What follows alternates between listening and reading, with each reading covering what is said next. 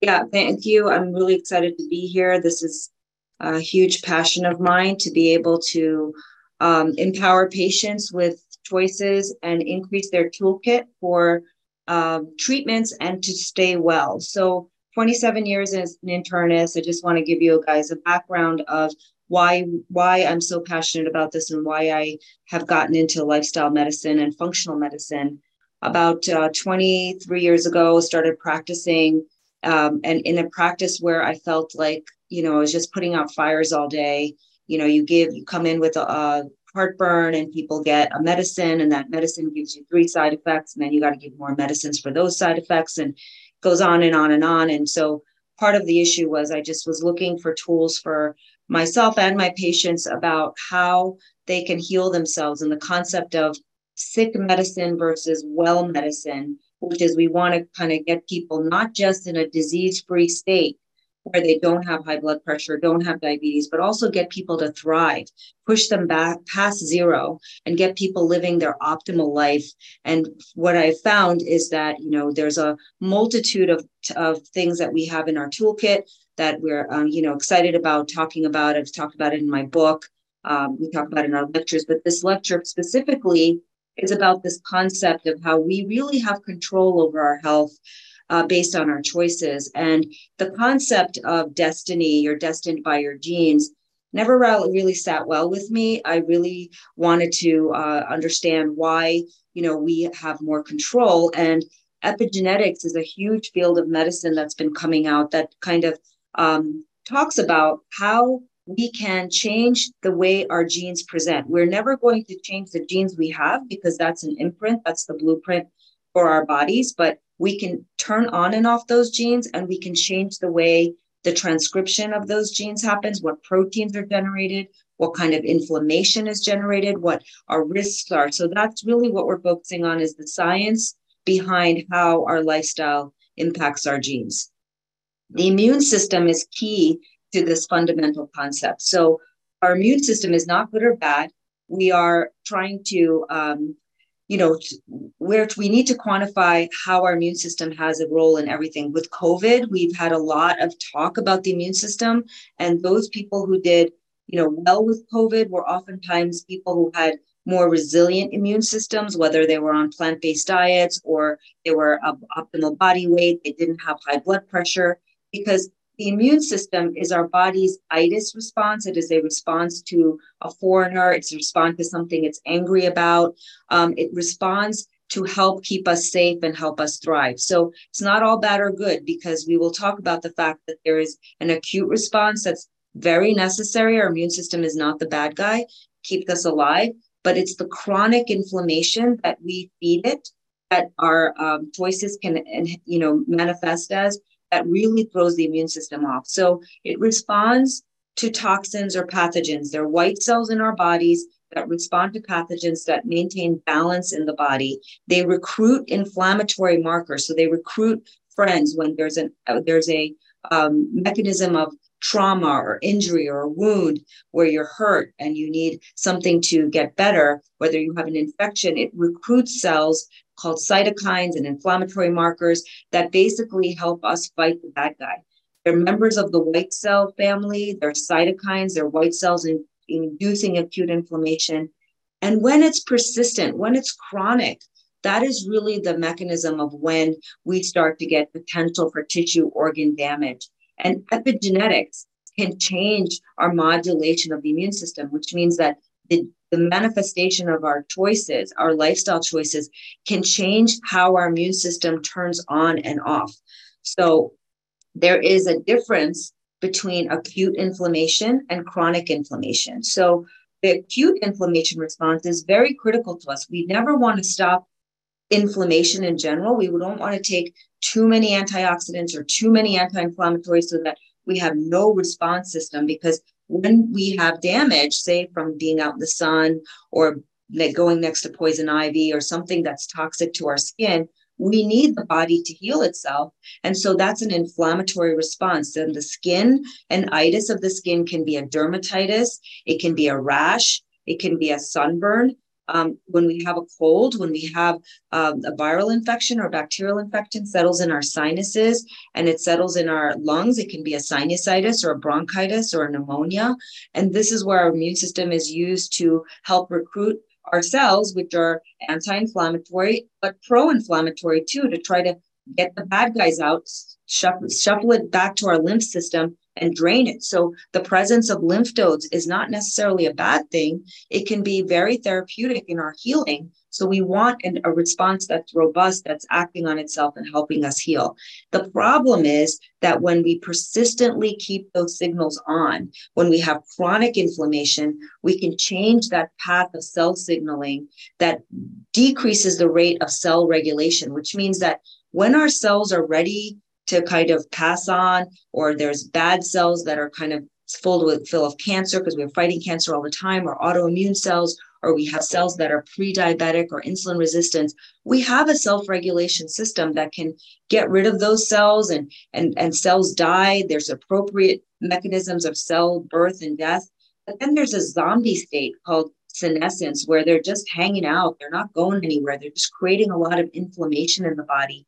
And when there's chronic inflammation it decreases that rate of self-regulation. And it decreases the rate of how well we can do self-repair to our tissues our tissue injury and eventually it can cause organ dysfunction. So an organ dysfunction say for the heart can present as heart disease heart attacks congestive heart failure, and organ uh, dysfunction in the brain, neuroinflammation can look like things like anxiety, depression, memory loss. So every organ has an itis component to it, which is really a part of why we need to focus on this immune system because an itis of, say, your gut can look like heartburn, indigestion, bloating, gas, um, inability to lose weight, for example. So all of these signs are an itis of something. Inflammation can have blood markers with it. People always come to me and say, My blood was normal. I don't know why I don't feel well. So, inflammation, I'm very much about data in terms of personalizing medicine for people. So, I use a lot of laboratory data to help me analyze what's off in each person. And sometimes these markers are helpful, but there are times where you can be totally inflamed and you can have normal labs. So, um, the IL 6, the alpha, TNF alpha, there's natural killer cell, NF kappa B markers, there's CBCs, there's C reactive protein, there's SED rates that are possibly elevated. But just because these labs are normal does not mean that your symptoms aren't legit, that you don't have an itis of something. So I go by history 80% of the time, physical, and also the laboratory data can be helpful, but it's not the end all be all by any means. There are very well known triggers of inflammation and gene modification that we should all be aware of. And most of us are aware that smoking is a big trigger which can turn on genes for multiple types of cancers for multiple dysfunctions of the organs in the in the body. Um, being obese, being having an elevated BMI, which is a ratio of your height to weight, can be if that's over. Um, ideally, we like people around 27. If you're over um, uh, 27, you're overweight, and if you're over 30 as a height weight ratio, you're considered obese, and that is an uh, inflammatory condition that your body can have a lot of medical issues connected to it. So, weight gain that's excessive, especially in the central area where there's visceral fat, which means fat around the organs, is much more detrimental than fat, say, under the arm or in the thigh area. Um, the, the midsection fat is a is an important tool to gauge how uh, maybe um, inflamed your body is, even if those markers are normal. Um, alcohol use, excessive alcohol use, um, is also a trigger for having dysfunction with different mechanisms in the body.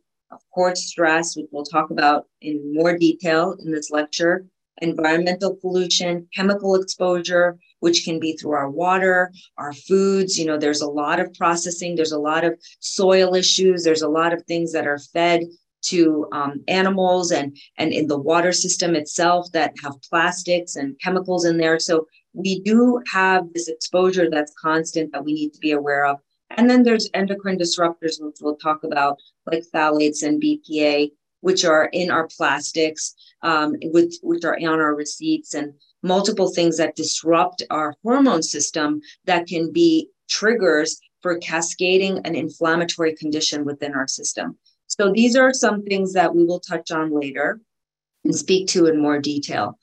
Um, epigenetics is the study of how our behaviors and our environmental exposures can cause changes that, that affect the way our genes work. Remember, we have 23,000 genes as humans, and I um, and and those are something that you're born in with. And there's only about you know sometimes only 0.1 percent to one percent variation within humans that make us our unique different beings. So our genes are part and parcel of our blueprint, but that they're not reversible, but the epigenetics are reversible, meaning our lifestyle choices can turn on and off genes. So if your family history has rheumatoid arthritis, family history has certain cancers, many of the times those can be manipulated. Not all, there are some genes that have a very, very high penetration rate. 50% risk convert. There's a lot of genes that they're not a lot. There's some genes that have a higher rates of transference. But in general, most genes with the epigenetics input can be reversible in terms of your risk.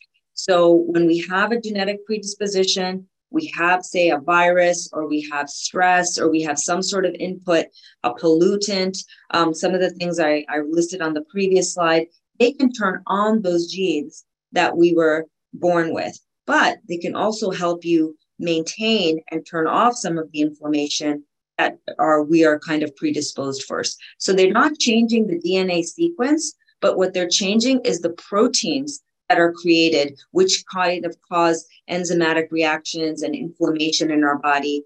And epigenetics can change the way we modulate the immune system. That is really the take home message is that we can change our body's immune system by the way we pick our um, lifestyle choices this is one of the major studies that is available to us that really highlighted the role of lifestyle. So when we look at heart disease, we can use um, something called a calcium score, which looks at the way our bodies are storing calcium. And this is calcium score is a little bit um, controversial in the sense that it just looks at hard plaque, which is the plaque that is fixed it's a fixed calcium, and sometimes that is not the one that's responsible for uh, blocking that artery. It's the soft plaque, but it's an indirect gauge of how much plaque former a person is. And we're using it a lot more for family history of heart disease. When patients come to me to say, you know, do I should I go on a statin? What should I do? We use calcium scores to gauge risk, along with some of the other markers like the ASCVD score. Um, but calcium score, they looked at you know, favorable lifestyle or unfavorable lifestyle, which looked at if they were smoking, if they were active, diet that they ate, um, and also, you know, overall kind of this um, lifestyle factors that can help you with heart disease. So lowering risk with uh, blood pressure and things like that. And when they looked at um, favorable lifestyle versus unfavorable lifestyle, even in the genetically predisposed, even with the people that had the highest genetic risk and family history risk, they saw, saw a 50% reduction in heart disease when people were employing a favorable lifestyle. And this is really empowering because a lot of people feel doomed and destined and, and kind of have this kind of heavy feeling that, oh my gosh, these are my genes that I have, especially in the world of dementia and memory loss. But this should be very empowering for people to know that their lifestyles matter and they can change their history course. So this is just a slide to kind of explain the science behind how these things work. There are things called histones, which are on the chromatin and the DNA, which are modified based on our lifestyle choices. There's RNA, which then transfers into proteins that can um, change when we are changing our lifestyle. And it can contribute to inflammation or anti inflammation. And just as a plug for why inflammation is so important, why this buzzword is so important, remember almost every medical illness that we have in our medical textbooks has a role of an itis in it.